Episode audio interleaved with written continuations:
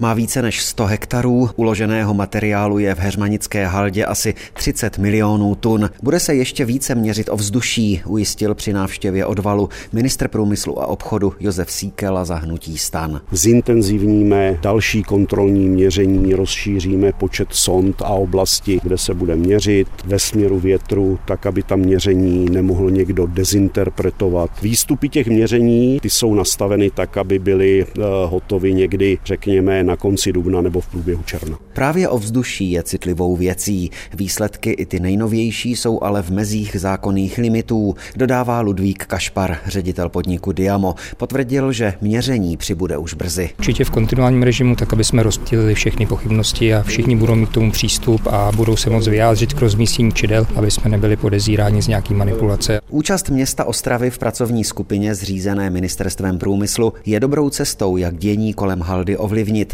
myslí si nezávislý náměstek ostravského primátora Aleš Boháč. Zatím je k dosavadním výsledkům měření ovzduší spíše skeptický. Tak je třeba říct, že ty měření jsou dookola na různých emisních stanicích, ale nejsou ze samotné haldy jako takové. A navíc povětrné podmínky další věci, takže domluvili jsme se na tom, že bude intenzivnější měření. Pracovní skupina se bude zabývat také spory o materiál použitý při sanaci a na jaře by mohla zveřejnit první konkrétní výsledky své práce. Z Ostravy Martin Knitl, Český rozhlas.